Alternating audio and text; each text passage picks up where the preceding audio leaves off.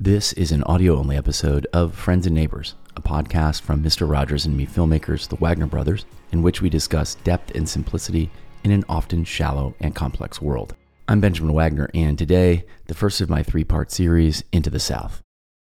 For reasons I cannot explain, some part of me wants to see Graceland. I landed Saturday and spent a few nights wandering the empty, sun bleached alleys of Nashville's booming South Side, behind the Country Music Hall of Fame Music City Center, the Johnny Cash Museum, and all the rest of Broadway. I'm seeing America for the first time in a long time. So much Bud Light, so many electric scooters, such big vape clouds. We look happy to be outside, though, and no, pretty much no one's wearing a mask, but we don't look well. We're pale. We haven't shaved. We're heavier than we used to be. We look lost, staring blindly into our phones and tugging on our Starbucks. Still, Nashville feels like a city on the brink. Its town elders have seen the climate maps, and they like their odds better than Baltimore's. It reminds me of Jakarta or Kuala Lumpur.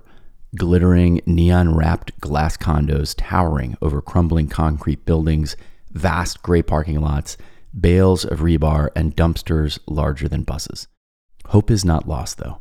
There is always music and a courageous few who defy the odds and persist, like Tiffany from Tyler, Texas. My friend, former MTV News writer Annie Reuter, and I made plans to see Squeeze at the Ryman Auditorium. The auditorium, built by Riverboat Scion and civic leader Thomas Ryman in 1892, was the longtime home of the Grand Ole Opry. Nashville grew up around it. It's must see. Barely two notes into the band set, though, I knew I couldn't stay. The place was lousy with unmasked, dim eyed, wide smiling Gen Xers. And so, just a few seconds before cueing Annie for our exit, I closed my eyes to try and really feel the Ryman.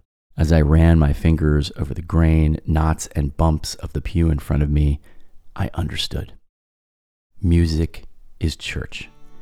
It is loss, pain, sin, sadness, revelation, and salvation. It is faith in the invisible. A few blocks later, Annie and I sat down for an outdoor cocktail and got to talking with our young waitress, Tiffany. And where do you hail from, Tiffany? I asked. Tyler, Texas, she answered. Tiffany from Tyler, Texas? I exclaimed. Come on, too good. What made you leave Tyler, Texas, Tiffany? She put down her clipboard and said, Well, to be honest, I'm gay, and my parents wouldn't accept that. So I left. In the middle of a pandemic, at 22 years old with a thousand bucks in the bank and no job. Faith in the invisible. Like Tiffany, everyone I've spent time with this week is struggling, trying to reconcile their work and their life, their American dream and their Delta variant reality, the crumbling concrete with the high gloss skyline. And so, for reasons I can't quite explain, some part of me wants to see Graceland, to stare into the King's three television sets to count his 150 gold records, admire his fleet of cars, and then stand quietly in the meditation garden with his stillborn twin brother Jesse, his mother, and his father on their 14 acre estate next to a Bob's Big Boy, Dollar General, and Rent Center. Poor boys and pilgrims and families, we're all going to Graceland. Friends and Neighbors is a Wagner Brothers production. Download our podcast on Apple, stream it on Spotify, watch it on Facebook or YouTube, and subscribe to our newsletter at friendsandneighborsshow.com. And if you're moved or inspired by what we're doing here, please, for heaven's sakes, rate, comment, and share Friends and Neighbors with your friends and neighbors. I'm Benjamin Wagner, and until next week, it's a good feeling to know we're lifelong friends.